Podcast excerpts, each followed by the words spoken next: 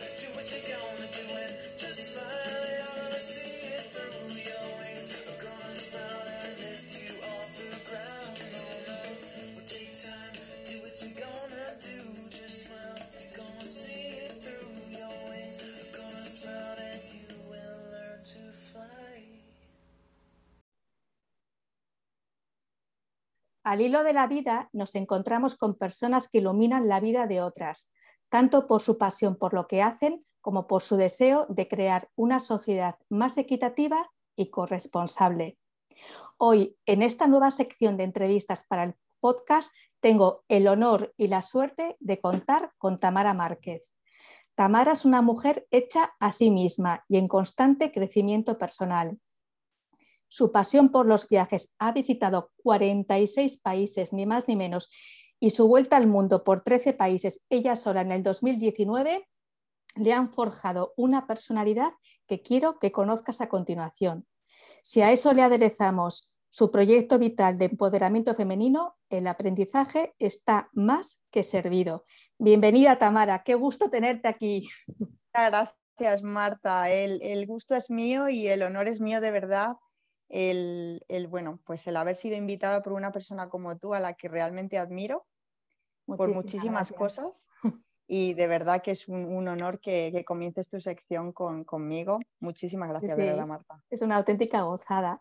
Así que para empezar a calentar motores, me gustaría que explicases brevemente, bueno, de dónde eres y cómo nace tu pasión por los viajes y entramos en materia.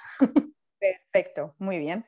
Pues mira, yo soy natural de Alcalá de Henares, la oh. ciudad donde nació nuestro queridísimo escritor internacional, don Miguel de Cervantes, una ciudad preciosa, patrimonio de la humanidad que se encuentra muy cerquita de Madrid, a 30 kilómetros, que si las personas que nos están escuchando les invito mm, a venir aquí cuando quieran y, y a conocerla porque es una joya, de verdad. Qué gozada, tomo nota. Perfecto. Y vamos, cuando venga Marta, si quieres, soy tu guía personal, ¿eh? porque me encanta y sé bastante de la ciudad. Así que nada, ¡Oh, qué quedamos y te, y te la enseño. Y bueno, el tema de los viajes, pues nació, sinceramente nació eh, cuando estaba am, comenzando a formarme dentro de la barriguita de mi madre, ¡Guau! porque fue de viaje a Marruecos, a la ciudad de Fez, y la verdad que, que yo siempre le digo que la, no la culpable, porque no es la culpable, sino que gracias a ella a mí me apasiona el viajar, porque ya, ya viajaba ¿no? cuando estaba, estaba dentro de ella. Y yo creo que eso ya fue un momento de conexión con el, con el mundo de los viajes que me hizo ya vivirlo, vivirlo, pues eso, pues desde antes del nacimiento. Fue algo muy bonito, la verdad. ¡Guau, qué maravilla! Sí. Oh, Me encantaría saber qué te tomó, que me tiene súper intrigada, a Sí. tomar la decisión de dar la vuelta al mundo tú sola. ¿Necesitabas demostrarte algo o simplemente emprender una aventura por tu cuenta para salir de tu zona de confort? ¿Cómo fue? ¿Cómo surgió la idea? Me parece Bueno, súper la- bonito. Pues la idea surge cuando yo tenía 15 años. No ¡Wow! me acordaba a, a qué edad surgió, pero mi madre me dijo, sí, sí, tú cuando tenías 15 años ya de- nos decías, vamos, por lo menos a mi madre, que yo algún día iba a dar la vuelta al mundo. Lo tenía súper claro, o sea, era un tema que yo tenía muy claro. Estamos hablando de un momento en el que no era muy común que las personas viajaran solas, tanto como a lo mejor puede ser hoy en día o desde hace pocos años aquí, ¿no? Que es algo como más normal, está más normalizado pero antes era algo como que yo cuando tenía 15 años no, o sea, eran muy pocas las personas que lo hacían esto. Y mujeres muchísimo menos, esto ya vamos, esto es un tema que muchísimo menos. Y la verdad que no sé por qué, pero el caso es que me, me entusiasmaba mucho el tema de viajar y yo quería recorrer el mundo. Y siempre pues mm, ahorraba ¿no? mi dinerito con trabajos eh, durante la universidad. Cuando terminé la universidad ya empecé a trabajar más, pues eso, más en profundidad. Y todo lo que ahorraba era siempre para viajar. O sea, yo realmente la vuelta al mundo ya la había hecho antes de mi vuelta al mundo Sí, seguida, sí, como sí, digo sí. yo. Pero, pero, pero sí, la verdad es que estaba ahí dentro de mí, ya lo hacía. Y, y el tema está en que yo siempre lo quería y tenía el dinero ahorrado para hacer la vuelta al mundo, pero mm, había cosas que me retenían aquí, ¿no? Temas que me retenían en Sí, España o, o cosas que yo me dejaba retener por ellas, por decirlo así, vaya. vale, perfecto. Pero mm, lle- llegó un momento en el que en la empresa donde yo estaba trabajando, esa empresa se vendió y otra empresa la compró. Me ofrecieron quedarme en la nueva, es decir, yo podía haberme quedado con un, con un trabajo estable, indefinido, que yo tenía y llevaba ya 12 años en esa empresa, pero dije, qué mejor momento para dar la vuelta al mundo que ahora, aprovechar que me pueden dar un dinerito muy bueno y yo voy a invertir este dinero en, en realizar la vuelta al mundo. Y entonces así fue, dije, es el momento, es el momento ahora. Yo la verdad que estaba a punto, o sea, yo estaba ahí, ahí, pero ya me llegó este regalo del universo y dije, pues Qué hay que aprovecharlo. Sí, Te inspiraste en. Will- en Willy Fogg. ¿Cómo se organiza una vuelta al mundo por 13 países, Tamara? ¿Cuánto tiempo lleva la preparación? ¿Cómo lo haces? Pues mira, lo que es la organización, si te soy sincera, es la aventura que menos he organizado en mi vida, porque en mi vida siempre así había sido muy organizada a nivel de trabajo, todo muy organizado, em, ¿cómo decirte? Todo muy sistematizado. Yo necesitaba salir de ahí, o sea, yo necesitaba dejarme fluir. Sí, mm, ¿Sabes lo que es que meterme en una aventura en la que solamente supiera a qué, en qué países iba a estar, que es lo que evidentemente decidí antes de irme? Sí que mm, contraté lo que son los aviones, pero ya está. O sea, el resto era totalmente a la aventura. Más o menos tenía un poco los puntos de interés que yo quería conocer, pero lo dejé mucho a la aventura, al dejarme llevar, al decir si aquí estoy bien y en vez de dos días que tenía más o menos pensado me quiero quedar cuatro, me quedo porque me lo permitía ese tiempo. Simplemente fui cuadrando un poco los tiempos de, pues quiero estar en Sudáfrica un mes y medio, quiero estar en Madagascar dos semanas, quiero hacer esto pero luego el resto fue muy flexible, o sea, me apetecía mucha flexibilidad. ¡guau, qué maravilla! Y entonces, lo que descubriste nuevo de ti quizá era esta flexibilidad que antes eras mucho más estructurada. Sí, eh, bueno, es verdad que yo creo que a nivel de, mm, de lo que es durante todo el año, como mi vida, como la mayoría de las personas, ¿no? Tenemos que trabajar, es evidente, pues como que llevamos unos ritmos eh, como muy marcados, ¿no? Tenemos como nuestras costumbres, nuestros ritmos marcados y mi momento más eh, de libertad durante, durante, todo el año era mi momento de los viajes. Yo hacía siempre un gran viaje al año y luego hacía otros más cortitos, me refiero también más cercanos, que no fueran tan lejos, porque claro, también depende de los días que tengas, pues inviertes más en el viaje o menos, ¿no? De un avión. Pero aquí fue como esa liberación de decir, uy, es que en este momento ya me puedo, me puedo permitir el no tener horarios, el no tener em, relojes, ¿sabes? O sea, fue como una liberación absoluta, era como vivir de vacaciones durante un año. Es verdad que no me lo tomé como unas vacaciones, porque para mí una vuelta al mundo, yo lo que quería era profundizar mucho en las culturas, conocer mucho las culturas desde dentro de hecho, tuve circunstancias muy bonitas de invitaciones por parte de personas de, varias nacionalidades, prácticamente en todos los países. Me invitaban muchas personas a su casa. Y de esta forma, mm. pues bueno, pues te metes mucho en la cultura, aprendes cosas que, evidentemente a mí me encanta leer y, me encantan los libros y todo el aporte de los libros, pero como sabemos las personas que nos gusta viajar, como a ti y a mí, pues el mundo de los viajes te aporta otro enfoque y otras vivencias y otras experiencias que es algo precioso. Es algo precioso a combinar con los libros y otro tipo de, fuentes de aprendizaje ¿no? que, puedan, que puedan existir. ¿Qué 13 países visitaste en este Pues mira, 2019? ¿En qué momento? Eh? Antes de sí. Justo antes, yo digo que soy una visionaria, Tamara. total, total.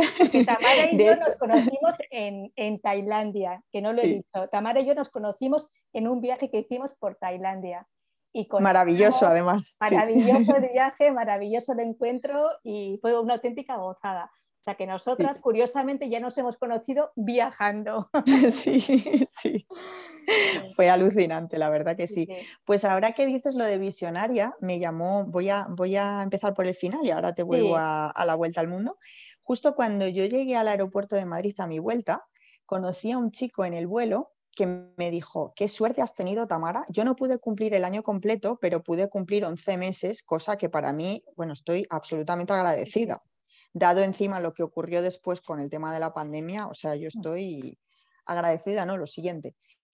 Conocí a un chico que me dijo, tengo un, amigo que iba a comenzar ahora a dar la vuelta al mundo y el pobre hombre no ha podido por este tema. O sea, yo cuando él me lo dijo fui todavía más consciente de lo que había vivido y de la suerte absoluta que había tenido, porque es verdad que todos esperamos que todo vuelva a la normalidad lo antes posible, por supuesto, ¿no? para poder hacer muchísimas cosas y entre ellas viajar ¿no? de, una, de, una, manera como la, conocíamos anteriormente. Y si es mejor, todavía mejor, ¿no? porque se pueden mejorar muchas cosas.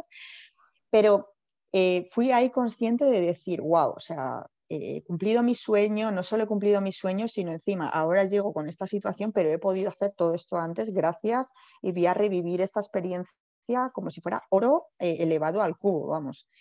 Entonces, bueno, lo que me preguntabas de la vuelta al mundo, eh, mi idea era visitar 15 países, tenía, tenía en mente, no pude completarlo con Perú y Chile, que lo tengo pendiente en cuanto se pueda, pero yo sí que quería comenzar por Sudáfrica. Sudáfrica lo tenía muy dentro del corazón, sobre todo porque quería conocer la tierra donde el apartheid pues se pudo abolir gracias a, personas tan importantes como Nelson Mandela, que para mí es un líder impresionante y de una persona de la que aprender tantísimo.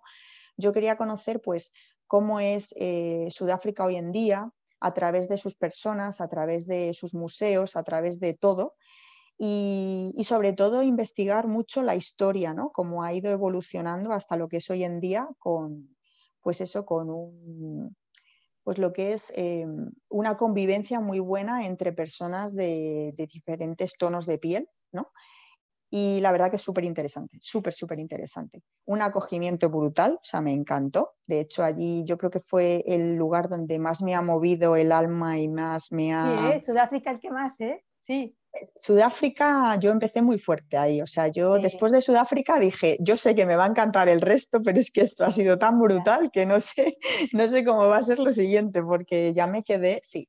De hecho, en Sudáfrica estuve viviendo en un, hostel en el que En otros países, a lo mejor en los hostels hay mucho movimiento de personas que están viviendo en los hostels, pero allí, eh, debido pues, al coste que tienen e, estos, pues hay veces que a las personas les compensa más vivir en un hostel que en un apartamento compartido, lo que sea.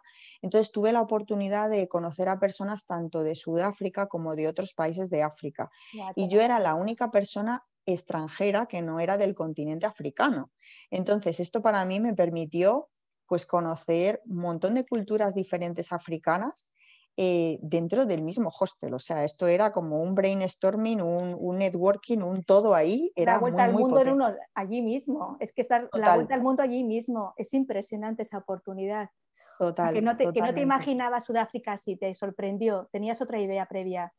Sí, la verdad que no, no tenía una idea. Bueno, realmente, ¿cómo decirte? No, no sabía cómo me iban a coger porque yo sé que históricamente, pues mm, yo sé que, el tema del apartheid es algo muy, muy duro y yo sé que Nelson Mandela se lo trabajó junto con todo su equipo para que, bueno, pues eh, no, hubiera, mm, para que hubiera una acogida, ¿no? Después de todo lo que pasó, eh, en plan de, bueno, aquí por favor tranquilidad, solidaridad, vamos a llevarnos bien todos, somos hermanos, eh, por favor un poco de calma. Entonces yo creo que lo trabajaron muy bien porque realmente yo lo que noto es que las personas realmente lo que quieren es conocer a otras personas diferentes que vengan de otros países. Yo vi mucho eso. O sea, todas las personas me abrieron la puerta, no tuve ningún problema de nada. Tampoco, tampoco, iba con, ese pensamiento, pero tampoco sabía lo que me iba a encontrar, entiéndeme, ¿no? Igual que ahí en otros países, nunca sabes tampoco cómo, porque a lo mejor en otros países pues piensas, no sé, igual, bueno, aquí la chica europea, a saber, ¿no? No sé, cada persona tiene ideas preconcebidas a lo mejor y tampoco sabes qué respuesta te pueden llegar a dar. Pero la verdad es que yo no he tenido ningún problema durante la vuelta al mundo, he tenido un acogimiento brutal por parte de, todas las personas con las que he conectado y he compartido. y ha sido, ha sido algo muy, muy bonito, muy bonito, de verdad que sí. ¿Y dónde empezaste a respirar tu verdadera libertad y tu propio empoderamiento? ¿Fue directamente cuando ya pusiste un pie en el aeropuerto, en la medida que ha ido transcurriendo el viaje? ¿En qué momento dijiste, wow, qué libertad tengo, qué empoderada me siento, qué cantidad de recursos que desconocía de mí estoy sacando a reducir y qué fuerte y, qué descubrimiento, o sea, qué autodescubrimiento. ¿Tienes algún momento especial que digas, cataclac, aquí es un clic, un cambio de chip total y me siento fuerte, extendiendo las alas, respirando mi yo y trabajando el autoconocimiento a marchas forzadas? ¿Te ha pasado eso o ya ibas ya bastante empoderada desde Alcalá? Yo la verdad que creo que por otras experiencias anteriores ya había viajado sola, entonces yo creo que ya tenía bastante rodaje en ese sentido de empoderamiento.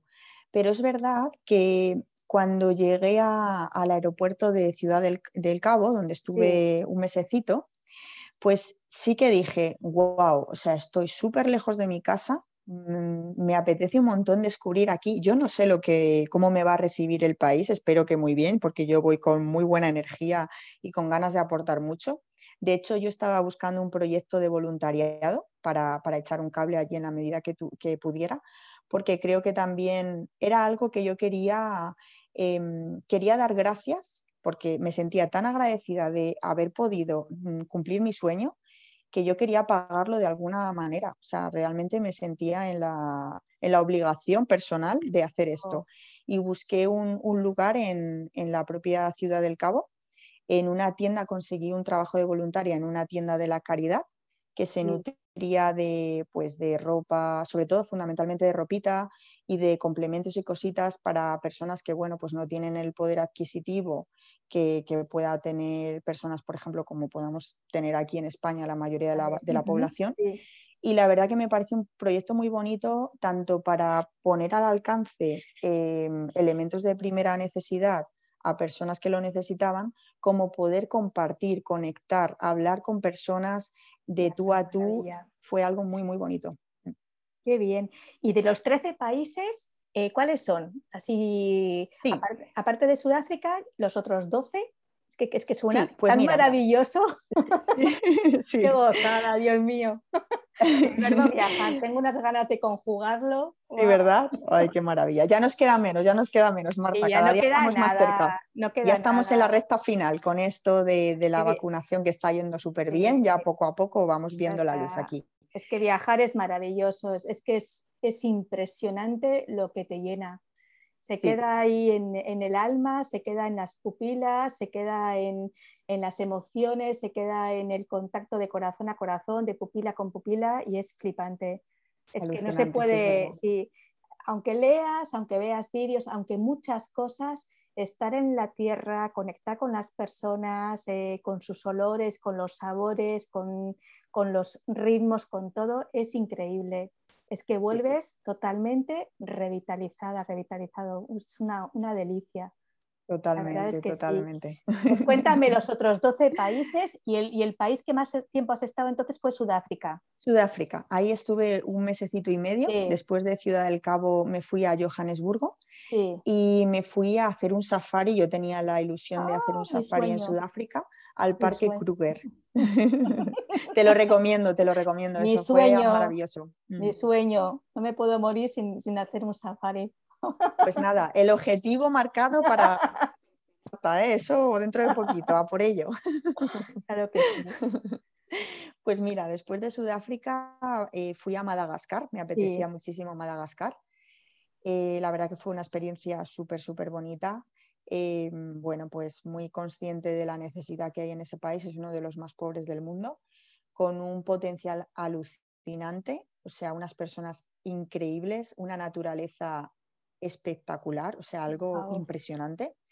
Poder realizar un turismo, pero un turismo, o sea, no sé, un turismo, algo como muy mm, de descubrimiento muy, muy auténtico, no sé, fue una experiencia de ir por canoas, eh, con canoas por los ríos, de meterme en aldeitas pequeñitas donde habían súper pocos habitantes, de que los niños se te pusieran al lado del fuego, cenando contigo, bueno, brutal, o sea, algo brutal. Sí, Ya, ya me he teletransportado, según lo Sí, ¿verdad? O sea, con esto, solo con esto ya tienes una idea. Estoy en la canoa, ya estoy en la canoa, Tamara. ¿verdad?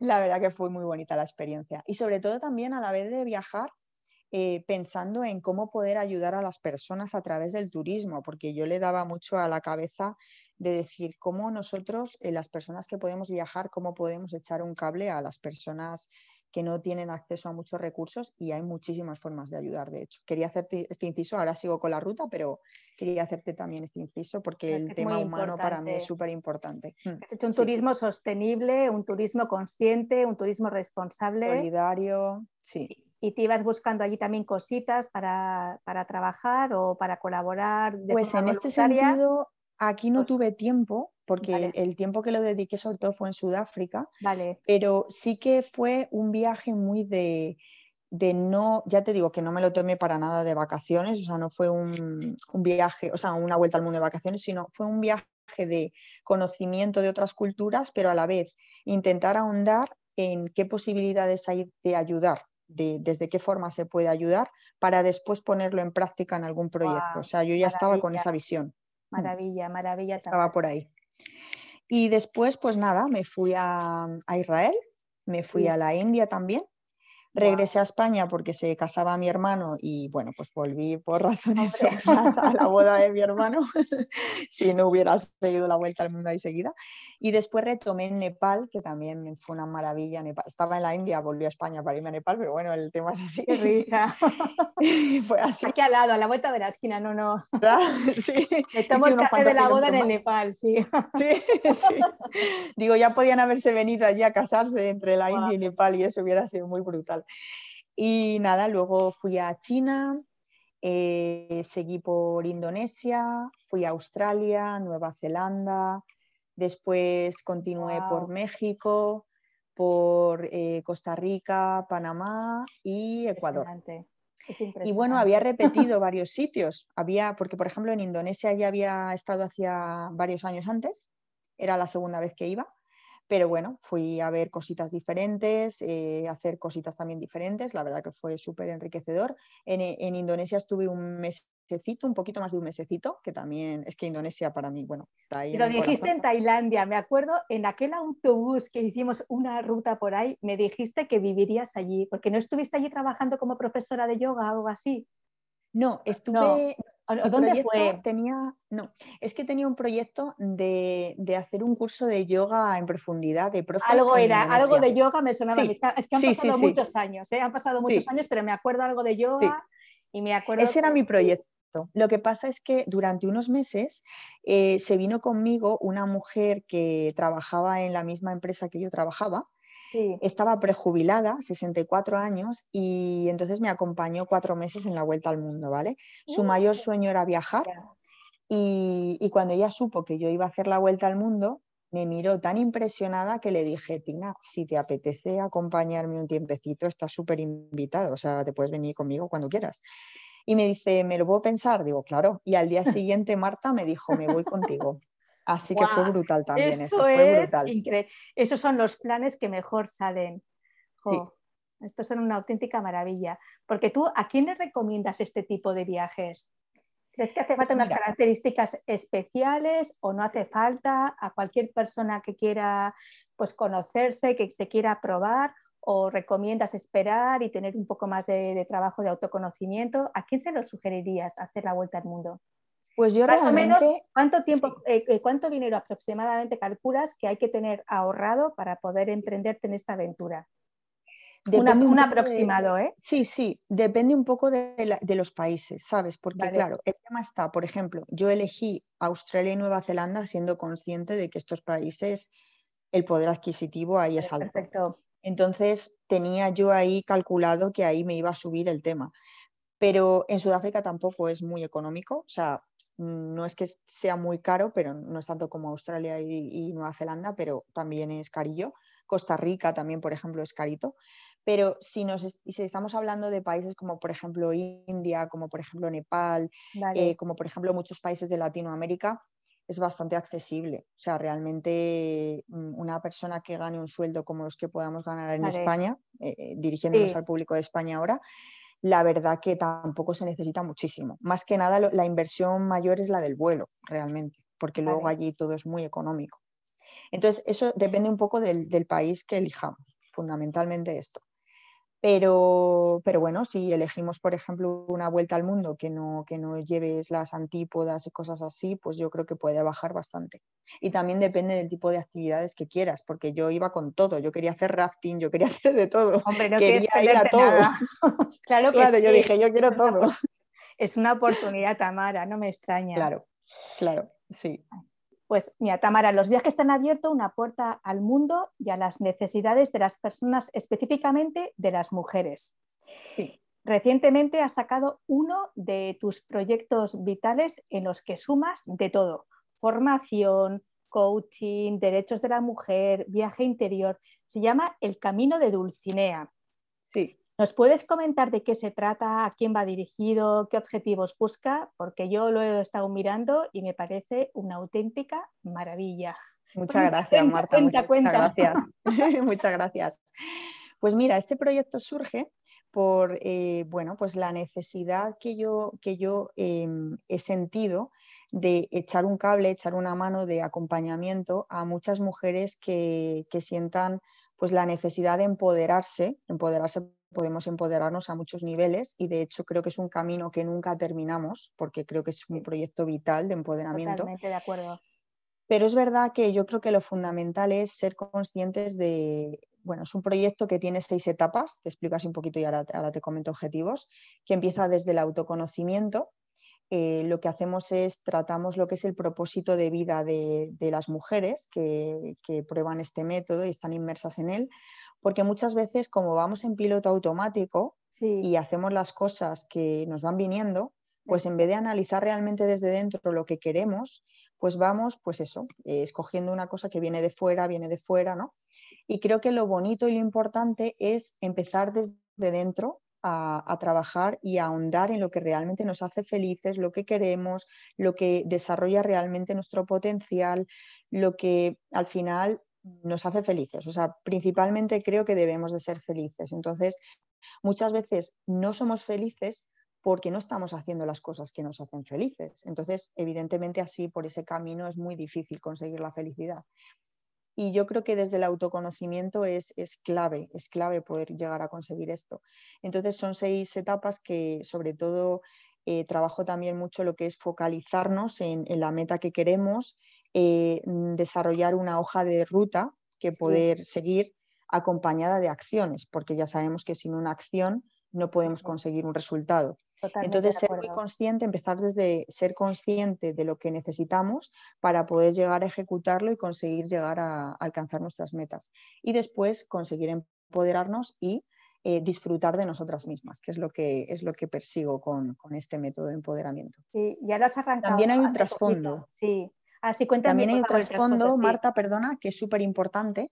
El trasfondo de mi método es prevenir la violencia de género, es ayudar y aportar mi granito de arena porque hay muchas veces que es muy complicado y, somos conscientes de lo que está ocurriendo en la sociedad. De hecho, hace pocos días, en 72 horas en España, eh, cinco mujeres fueron asesinadas por temas de violencia de género. Fue muy triste y fue algo muy grave.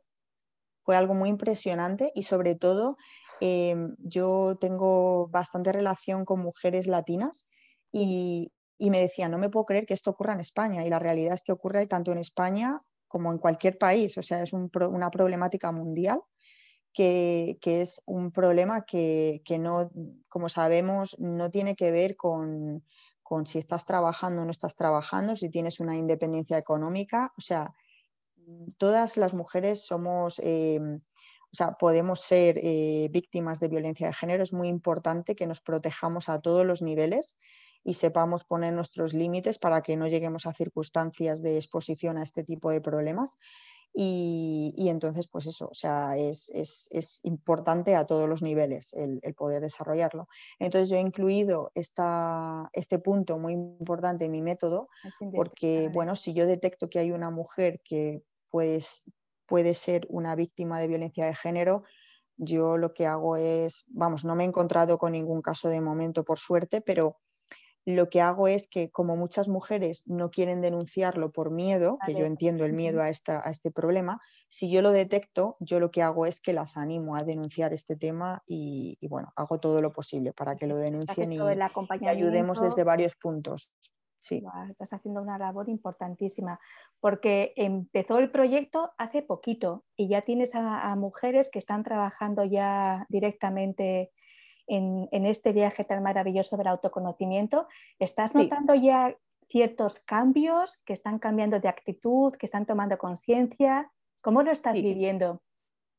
La verdad es que lo estoy, lo estoy viviendo a un nivel muy positivo porque estoy viendo que, realmente eh, yo creo que creer en ellas mismas, ¿sabes? Creer en ellas mismas es una idea que a mí me, me, encanta, porque muchas veces es como esas creencias limitantes, ¿no? esos estereotipos, esos roles de género que se nos ha ido inculcando ideas que por ser mujer tenemos que o por ser mujer no podemos hacer X. ¿no? Entonces yo creo que el romper esos esquemas, el decir eh, no voy a hacer caso al mensaje que me viene de fuera, sino voy a encontrar el mensaje que me viene de dentro para hacer lo que yo realmente siento que puedo hacer y que quiero hacer eso es lo más importante. Entonces, lo más brutal para mí es eso, que, las mujeres con las que estoy trabajando se escuchen y realmente hagan cambios en ellas mismas para sacar a la luz su potencial y realmente estar contentas consigo mismas, que es lo que, lo que al final les está haciendo más felices, ¿no? Totalmente de acuerdo. Porque ¿cómo se pueden romper los roles de género? ¿Se trabaja de alguna manera especial? Pues mira, hay, hay varios mecanismos, pero yo propongo el coaching como una, forma, porque esta metodología es súper potente. De hecho, no sé si lo conoces, Marta, seguro que sí. tú sí, pero bueno, para la... tú explica todo. Pero las, pero las personas que nos están escuchando, a lo mejor alguna no sabe esta historia y es algo que me parece muy potente, que es que, bueno, el origen del coaching está en, la mayéutica, que la creó el gran filósofo universal Sócrates que bueno, ya solo con decir esto creo que ya pues nos podemos imaginar el nivel, ¿no? Entonces, él, eh, la mayéutica es el arte de hacer buenas preguntas. Entonces, Sócrates pensaba que, mm, que él no era defensor del consejo, sino que era defensor de la pregunta, de la pregunta a las personas para que cada persona pudiera encontrar su propia verdad. Entonces, esta herramienta del coach me parece súper potente porque en lugar de que alguien te aconseje y de que algún mensaje externo sea el que te quieran imponer como una verdad universal, es cambiar totalmente la perspectiva y decir, no, la verdad la trabajo de dentro a fuera y no la trabajo de fuera adentro. Entonces creo que esto es muy importante y es una herramienta muy, muy potente para poder eliminar los roles y los estereotipos de género. Sí, ya dicen que la calidad de la vida depende de la calidad de las preguntas que te haces. Si te haces buenas preguntas, tendrás mejor calidad de vida. Sí, a veces hay que hurgar mucho y hace muchas veces mucho daño, pero realmente si no trabajas la interrogativa es imposible avanzar. Eso es. Hay que preguntarte quién soy, qué quiero, estoy realmente siguiendo el camino que yo quiero o estoy siguiendo las directrices que otras personas decidieron por mí en el punto en el que estoy, estoy a gusto, qué es lo que quiero transformar, qué es lo que quiero cambiar, qué depende de mí, qué depende de otras personas y trabajar pasito a pasito en una travesía vital que no termina hasta nuestro último suspiro. Así que es una auténtica es una auténtica gozada. Sí que me gustaría que explicases las, las diferentes etapas eh, de las que son seis etapas muy bonitas, que explicases un poquito cada una de las seis etapas para que quien quiera pues apuntarse a tu programa pueda saber qué es lo que se va a encontrar, cuál es la duración, eh, eh, si es un día a la semana, si es más tiempo, si tienen que hacer ejercicios, un poquito cómo, cómo está estructurado y cuál es el planteamiento, Tamara. Sí, perfecto. Pues bueno, empezamos con la etapa uno, que es el autoconocimiento en esta etapa normalmente lo que hago, bueno, en total la duración del programa, ¿vale? Serían tres meses. Tres meses, entonces cada etapa más o menos serían como, como dos, sesiones, una sesión por semana, una duración de una hora, pero es verdad, porque es una hora es muy potente en coaching, como tú sabes, es un tema, es un trabajo muy, muy potente y, y, que fuera algo más de una hora me parecía que para una persona que no está habituada al coaching creo que es demasiado. O sea, es un trabajo que con una hora podemos hacer un gran trabajo. De hecho, eh, luego hay una reflexión de sesión a sesión también muy potente que yo propongo tareas entre, entre una sesión y otra para hacer un seguimiento y que siempre estemos trabajando y cualquier dudita pues se va solventando ¿no? vía WhatsApp o llamada o lo que se necesite. Entonces, bueno, empezamos con ese autoconocimiento a través de, varias herramientas, como por ejemplo cartas a uno mismo. Estoy poniendo un ejemplo de herramienta para, que veamos qué, tipo de herramientas propongo. Entonces, bueno, pues luego eh, lo que hacemos es nos focalizamos eh, en lo que queremos conseguir. Es importante. Bueno, perdón, me he pasado una. Quiérete, ¿vale? Después de autoconócete, he propuesto la de quiérete, porque es un tema muy importante trabajar el amor propio y la autoestima, me parece algo súper importante. y de hecho, dos de las herramientas muy, muy importantes que hemos visto para ayudar en la prevención de la violencia de género es tener una buena autoestima y amor propio y empoderarse. O sea, son dos herramientas que son muy potentes y muy necesarias para que, pues eso, cuanto mayor sea la autoestima de una mujer, menor probabilidad tendrá de que otra persona eh, le pueda llegar a hacer daño, porque va a saber lo que vale y va a saber hasta qué punto eh, eso que está recibiendo es correcto y le va bien a esa, a esa mujer o no. Entonces podrá, podrá, salir antes de una situación igual tóxica o, con un riesgo. Después del tema de, de quiérete, llega el tema de, de focalízate. Aquí es donde analizamos el propósito, qué metas perseguimos, qué objetivos tenemos y en función de eso, pues mm, hacemos lo que es una guía y una hoja de ruta y después pasamos a la parte de trabájate, ¿vale? Para poner todas, esas, todas esas acciones que habíamos escrito y que sobre todo que sean realistas, porque aquí lo importante es que todo lo que planteemos sea realista, porque muchas veces nos metemos a, a pensar en, castillos, ¿no? Súper grandes castillos y todo, que decimos, bueno, sí, yo quiero construir un super castillo, pero tengo que empezar a construir una buena base para poder llegar a construir ese castillo, si no, no puedo llegar a ello. Entonces, algo, algo que sea alcanzable.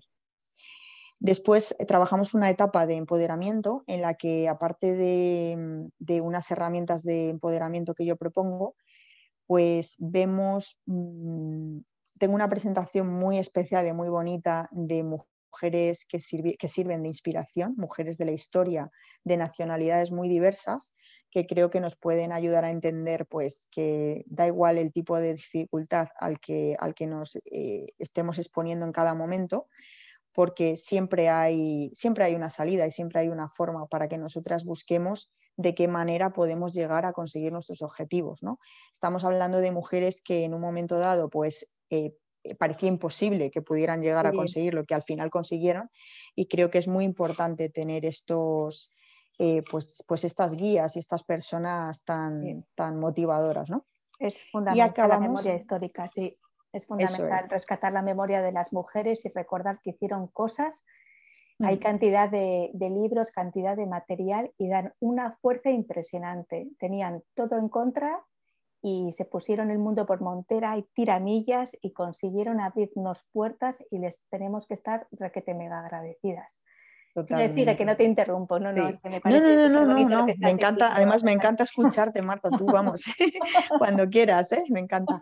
Y la última etapa sería la de la de disfrutarte, ¿no? Una vez que ya hemos pues hecho ese recorrido desde el autoconocimiento hasta el empoderamiento, que luego ya tendremos que continuar, por supuesto, esto es un camino que yo propongo como como un camino en el que te puede aportar muchísimas herramientas, ¿vale? Para que después eh, tú sola puedas continuar, ¿vale? Puedas continuar o puedas ahondar todavía en profundidad en otro tipo de herramientas que yo ya estoy empezando a desarrollar otro tipo de programas que creo que pueden complementar muy bien este camino inicial. De hecho, mi idea es eh, continuar este primer programa de coaching con unos viajes de empoderamiento en cuanto la situación mejore con el tema del corona. Está, en mente. Pedazo este combinación, combinación ganadora. Sí sí, sí, ¿verdad? Muy potente. Sí, la primitiva de la vida, Tamara, la primitiva de la vida. total. Sí, sobre todo que, que, bueno, pues a partir de, de grupos reducidos de mujeres que podamos compartir muchas ideas y muchos pensamientos, crecer juntas, me parece algo súper brutal, o sea, me parece algo súper bonito. Y también te quería comentar, Marta, que bueno, durante todas las etapas yo propongo también un programa de romper con los roles y estereotipos de género, ¿vale? Trabajo esto y creencias limitantes. Esto también es como la base de mi programa. Te, he analizado, o sea, te he descrito lo que son las etapas, pero profundizo mucho porque mi mayor motivación en este programa, aunque, aunque tiene unas bases que son fijas, porque tiene que seguir una lógica, es una lógica que estoy viendo que funciona y es la que había planteado, la he ido modificando con la práctica o con las mujeres con las que he estado ya probando el método, es un método vivo. O sea, lo que quiero también destacar es que es un método vivo porque yo siempre hago una primera entrevista personal en la que analizo y detecto que cuáles son las necesidades que tiene cada mujer en cada momento, porque cada mujer somos diferentes y únicas. Entonces tenemos necesidades diferentes, cada una de nosotras, en cada momento de nuestra vida. ¿no? Entonces, este trabajo lo hago muy en profundidad porque así puedo, pues, mm, lo que es profundizar más en una etapa o a lo mejor entre, ya te digo, entre una sesión y otra proponer tareas que vayan a potenciar lo que la mujer necesita en ese momento. Siempre voy por ahí, buscando el, poder llegar a cumplir con el objetivo que tenga la mujer eh, que, ha, entrado en el programa. Ya, o sea que es un programa que tiene muchísima adaptabilidad y flexibilidad a, a las circunstancias de cada mujer. Tienes una base, pero en función de las carencias que tú puedes ver o de los puntos que necesitan refuerzo, lo vas adaptando y lo vas, qué, qué maravilla. Muy bien, Tamara. Muchas gracias, Marta. ¿Por qué crees que cuesta tanto dar voz a las mujeres o que las mujeres nos demos voz muchas veces? Pues yo creo sinceramente que es porque no creemos, no nos creemos eh, todo el potencial absolutamente increíble que tenemos dentro porque es que realmente hemos, hemos sacado a la luz un poquito mm, y es que hay tanto por sacar que yo creo que no somos conscientes de todo lo que tenemos guardado, sinceramente. Yo creo que es eso, es el, tema de, de, de, wow, o sea, yo sé, a lo mejor podemos llegar a ser conscientes de que yo siento que a lo mejor tengo mucho dentro, pero como que no sabemos cómo sacarlo, ¿no? Porque es como que igual abruma, ¿no? A lo que tengo fuera, ¿no? A lo mejor es como tengo tanta luz dentro que a ver, a ver cómo voy a encajarla aquí en este mundo fuera, que, que, no, a lo mejor no está preparado, sentimos nosotras igual que no está preparado, pero al final tenemos que intentar romper con eso, que da igual que no esté preparado lo de fuera, lo importante es que nosotras, si nos sentimos preparadas, vayamos con ello y saquemos todo lo que queramos sacar, porque es que está ahí para eso, para que nosotras nos, sintamos plenas, haciendo lo que realmente sintamos en cada momento y sacando a la luz lo que, lo que tengamos para ofrecer. En el momento yo también estoy totalmente de acuerdo que las mujeres tendemos a dejarnos para el final y priorizas cualquier otra cosa menos a ti y después te das cuenta que cuando miras atrás dices, madre mía, la cantidad de oportunidades y de cosas que he dejado escapar porque he cedido el paso constantemente. Es súper importante pararse en los stops y recalcular bien y cuando estás a mucha distancia de, tu yo, volver a conectar y, tomar las riendas de la vida porque se escapa la vida y, se fuga la, energía poniendo la fuerza donde no hay que ponerla. Yo también creo que, hay muchas mujeres eh, increíblemente talentosas que ni tan siquiera son conscientes de la luz que tienen dentro, que encienden a quien habla con ellas y es que es impresionante. Y, a veces le dices, dices, madre mía, pero todo esto que tienes dentro no lo quieres compartir y le, no sé, es que les parece como normal, que han vivido con ello, que no es nada especial y entonces al final es cantidad de cosas que se van quedando dentro y que nos las estamos perdiendo. Así que la labor que tú haces, Tamara, de rescatar esa fuerza de, las mujeres, de empoderar a las mujeres, de haber hecho esta apuesta tan preciosa, te honra muchísimo. Es una auténtica gozada. Hay una curiosidad que tengo, el, Instagram de, es que me parece muy gracioso, el, Instagram de, que luego ella, ella después nos, cuenta dónde localizarla y todo, el Instagram de, Tamara se llama Dulcinea sin, sin Quijote 2000. ¿Don Quijote? Dulcinea sin Don Quijote 2019. Sí. Pregunta, ¿es una provocación a Cervantes? ¿Qué tiene Dulcinea que te engancha tanto? ¿Qué tienes, tú de Dulcinea?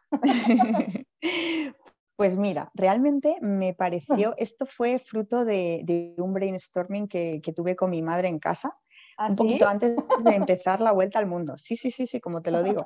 Yo como, sí, totalmente. Es que, bueno, nos encanta, las dos nos ponemos ahí, no, no, no se nos acaban nunca las ideas.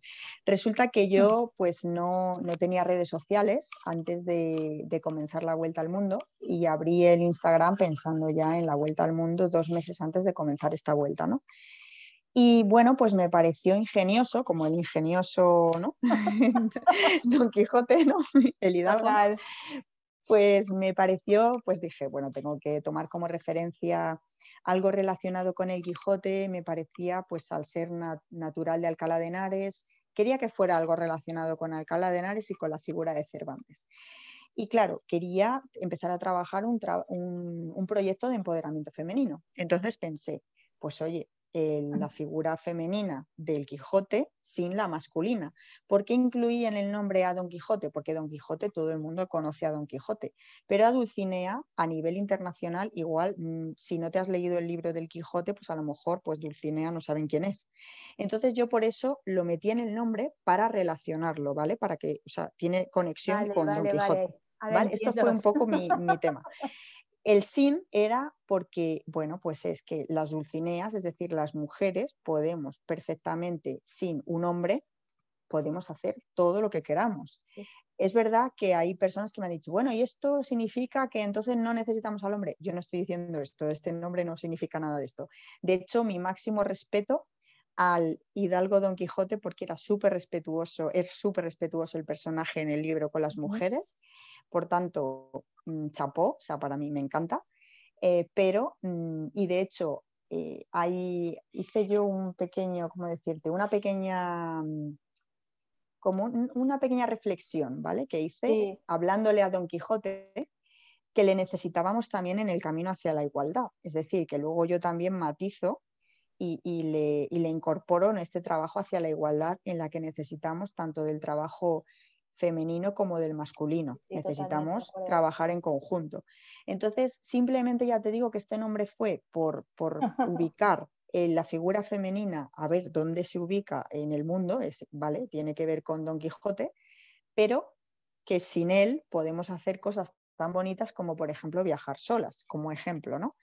Entonces, bueno, pues eh, con este proyecto puse el 2019 porque fue el año en el que comencé la vuelta al mundo y, a raíz de ahí surge, surge este, este personaje que, muchas personas en Instagram se piensan que me llamo Dulcinea, que podría ser un nombre bien bonito también, pero no, me llamo Tamara. Entonces, bueno. ¿Y qué tienes tú de Dulcinea?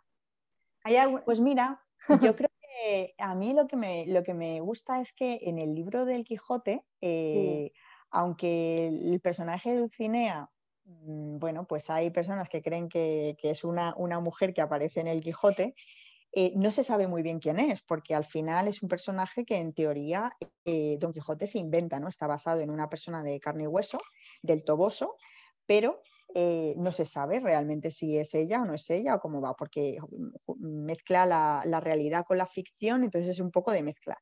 Y a mí lo que me gusta mucho es que Dulcinea al final es un personaje que se relaciona mucho con Castilla, o sea, es un personaje de Castilla, muy, muy de aquí de España, de la tierra. Y, la verdad que me gusta mucho eso. De hecho, mi, logo, que dentro de poquito lo voy a lanzar, porque ya lo tengo creado hace tiempo, eh, es una peregrina basada en esta idea, eh, con un montón de elementos de igualdad que yo la he, bueno, esa no tiene, no, no, no te pierdas ni el mínimo detalle porque está todo pensado hasta el mínimo detalle de todo. Me lo creo, me lo creo, de todo. de todo. Y, bueno, pues sinceramente es como que si a Dulcinea eh, le hubieran preguntado, oye Dulcinea, ¿y tú a ti te gustaría irte, irte por ahí? Pues yo creo que sinceramente hubiera dicho, por, supuesto, vamos a ver, aquí, aquí a la aventura, ¿no? Entonces, pues eso, me, apetecía sacar un poco el, tema ingenioso de, la historia del Quijote. No, está súper original, está muy bien.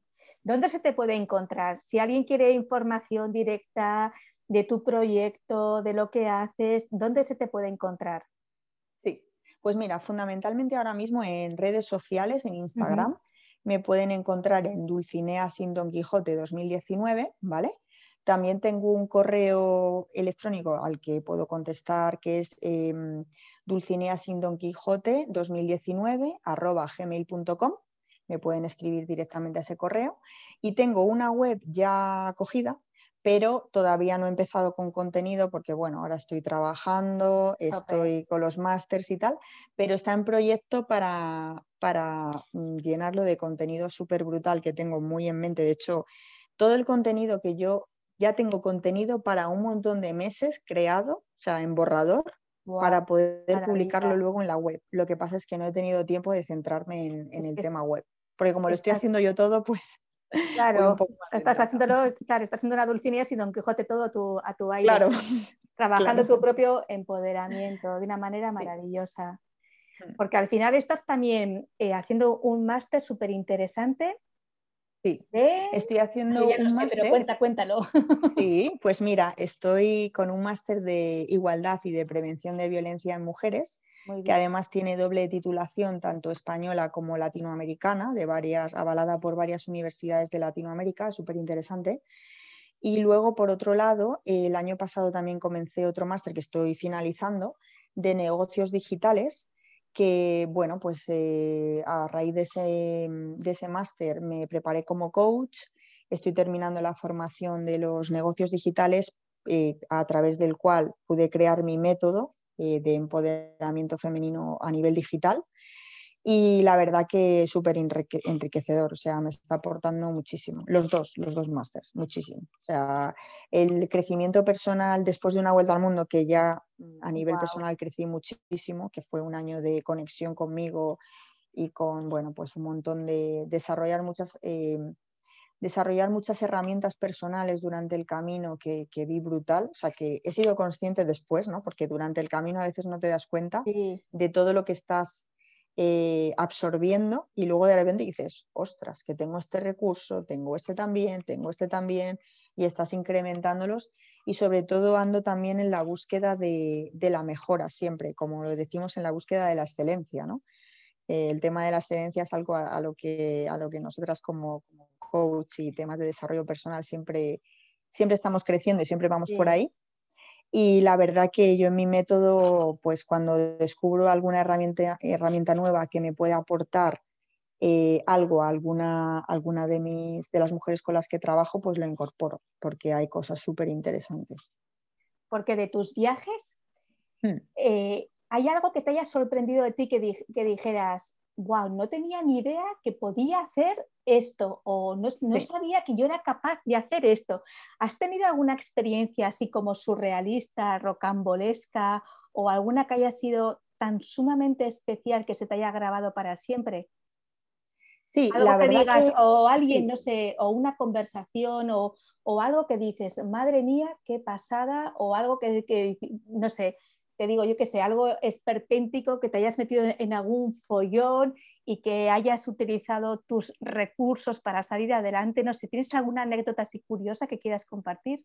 Sí, pues mira, el tema de a mí lo que con lo que me quedo así más brutal es que me ha pasado con, con no solo una nacionalidad, sino varias nacionalidades, con personas de varias nacionalidades, que es que me han dicho que gracias a conversaciones conmigo les he dado mucha fuerza para ponerse a estudiar, por ejemplo, algo que realmente les apetecía, por ejemplo, cosas así.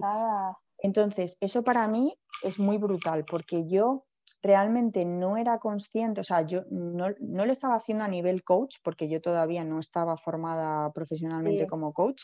Sí que lo tenía internamente y lo he visto que muchas personas lo veían en mí y me lo decían.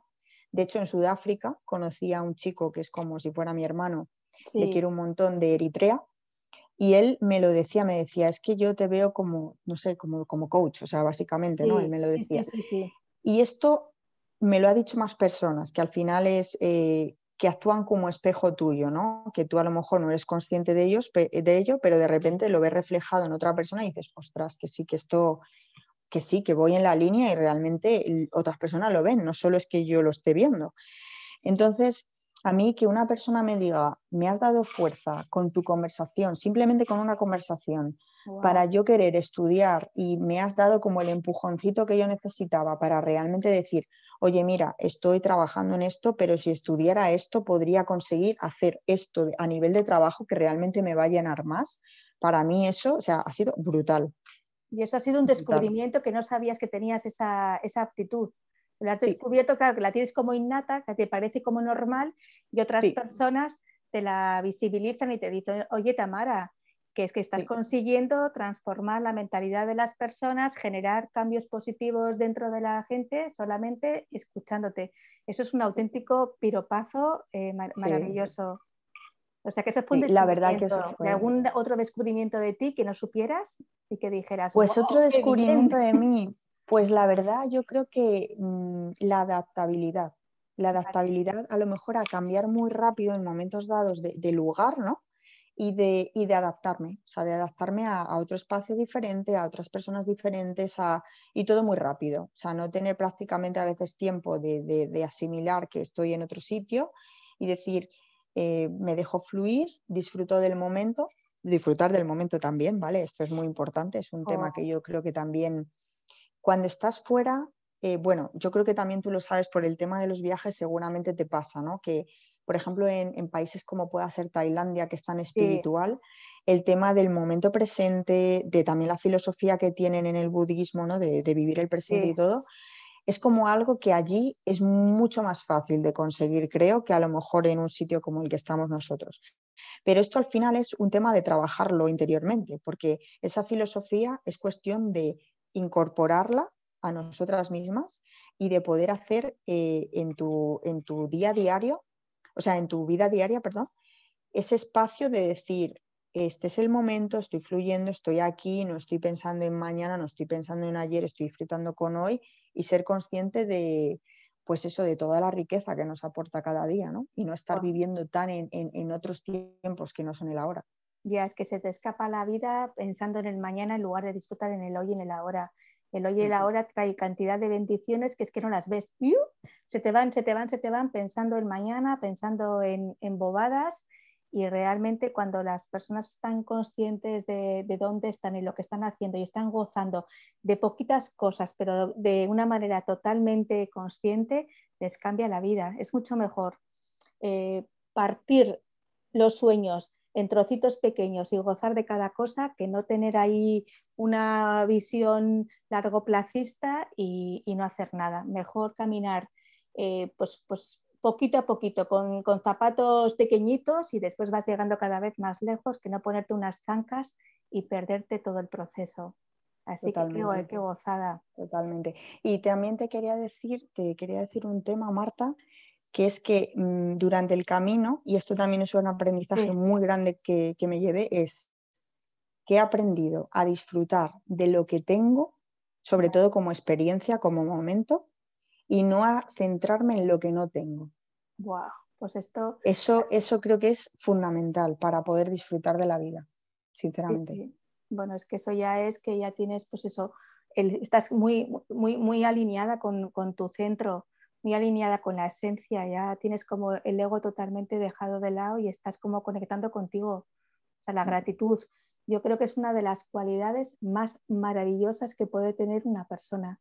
Ser agradecida o agradecido a lo que tiene. A mí me parece una auténtica, una auténtica joya. Y además que el agradecimiento llama al agradecimiento, es decir, cuando tú estás viviendo en el agradecimiento, es que te pasan cosas tan brutales. O sea, a mí llevo dos semanas, Marta, que me han pasado situaciones eh, impresionantes, o sea, cosas que durante la vuelta al mundo me han pasado, pero a lo mejor en España menos, ¿sabes? Sí. Y me han pasado cosas que es que han sido seguidas y he dicho, yo creo que de verdad esto es fruto de un agradecimiento muy brutal que te llega de otra forma. Es que se mueve la rueda, la rueda, sí. Mm. La rueda de la energía gira y gira. Es que cuanto más agradeces y más contenta o contento estás con lo que tienes, es que te va llegando. Cuanto más generosa es la gente, o sea, es verdad, te va llegando más y más y más y más. Y cuanto más tacañas las personas, les va, quitando la vida más y más y más cosas. Es que es, así. Sí. Llegaste a Madrid hace poquito, porque has estado también en, Malta. Sí. Y el Malta, también he estado en Malta. ¿En Malta puedes contar qué estuviste haciendo o es secreto? No, no, simplemente no, no hay ningún. Eh, bueno, allí, allí me. Mira, allí... secreto. No, no, no hay ningún secreto, no. Bueno, allí me fui, a ver, eh, bueno, hay una cosa que no puedo contar, pero lo que puedo contar te lo cuento. Eh, solo, lo que se pueda contar. Y sí, sí, sí, no te preocupes, no, te preocupes. Esta pregunta no ha existido. No, no, no, no, no, no, yo te, yo te cuento parte de lo que hay allí. Hay más, cosas, pero te cuento. Eh, bueno, uno de los temas era mm, bueno, pues ver un poco a ver de qué forma eh, podía encontrar un trabajo por cuenta ajena en un país que no fuera de habla española, ¿vale? o sea, de habla hispana. Entonces, pero bueno, claro, estamos hablando de que fui en un momento muy complicadito, ¿vale? Bastante complicado, pero también fue un momento de, de, escaparme un poco, de conectar con un sitio con mar, de, de cambiar, o sea, de cambiar y de vivir en un sitio en el que, pues eso, que no fuera en español, ¿sabes? Que no estuviera en español. Y, y de ver a ver cómo fluía el tema. Entonces, bueno, pues estuve medio añito al final allí y, y ver si era mi camino por allí. Vi que no, vi que realmente mi camino era aquí. De hecho, he tenido una oportunidad de trabajo eh, recientemente en, en, Tailandia, curiosamente en San Mai, Marta. Ahí va. Pero sí, te lo prometo, o sea, puedes alucinar con esto, pero yo estaba buscando trabajos en... Vas a alucinar con esto, de hecho, yo también. Em, estaba buscando trabajos por cuenta ajena, media jornadita, ¿sabes? Para poder compatibilizar con, mis proyectos eh, personales. Y, bueno, pues apareció una oferta de trabajo en Tailandia, en la cual de repente me llaman al día siguiente de enviar mi currículum Impresionante. Y podría haber sido, podría haber sido, pero eh, hubieron varias circunstancias que me hicieron verlo con calma y vi que mi camino no iba por allí. Era interesante, pero no era en mi momento ahora. Y la verdad que muy contenta ahora, sinceramente, de estar en España. Tengo ganas de disfrutar España de otra forma, porque creo que después de la vuelta al mundo también veo las cosas diferentes. Entonces encuentro, encuentro mucha, mucha potencialidad en muchas cosas aquí. Y tengo ganas de hacer proyectitos chulos aquí en España, la verdad que sí. J. Qué maravilla escucharte. No sé si quieres compartir alguna cosa más o te apetece explicar alguna cosa más o mm, ha sido pues una auténtica gozada todo lo que has contado.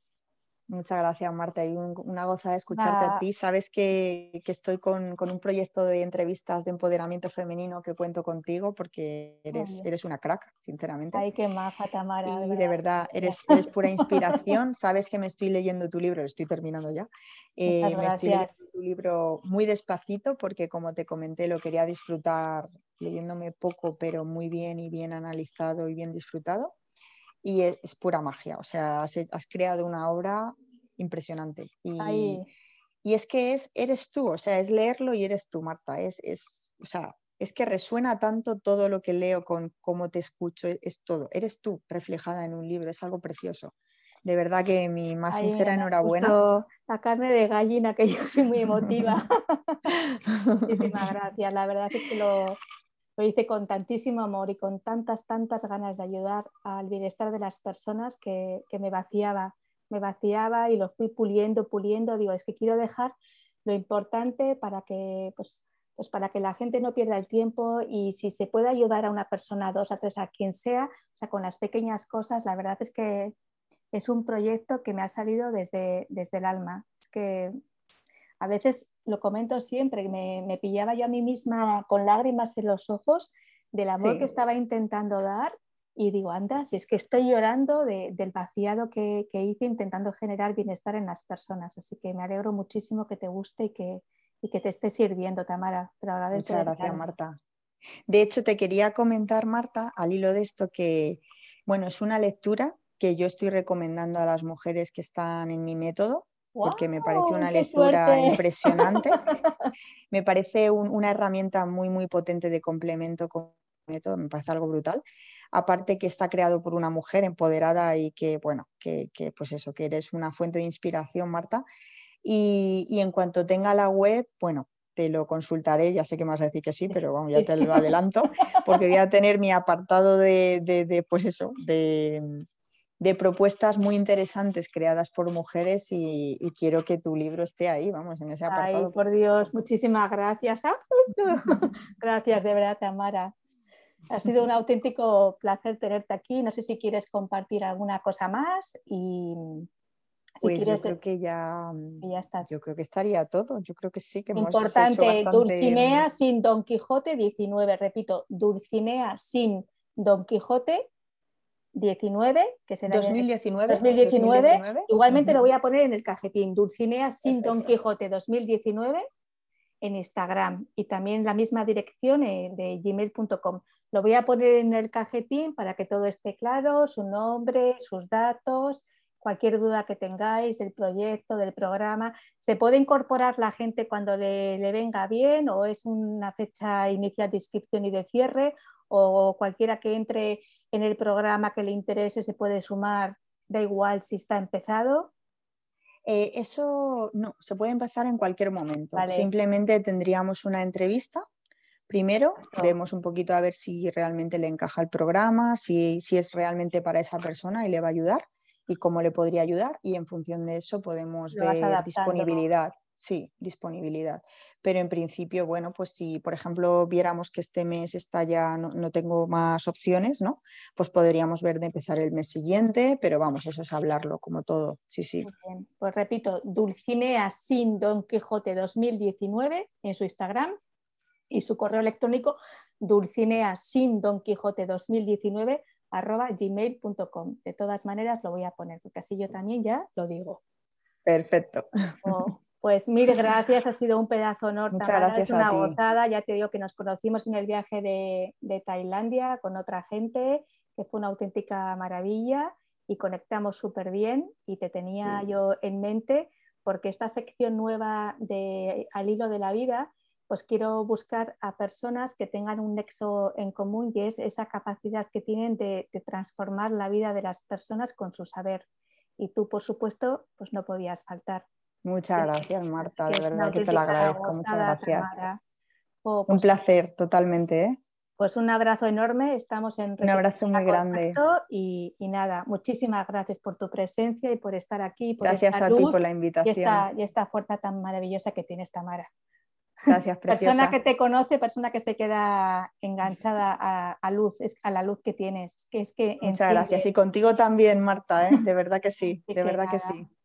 Venga, pues hasta muy pronto. Muchísimas gracias, Tamara. Igualmente, un abrazo muy grande. Venga, hasta luego. Gracias. chao.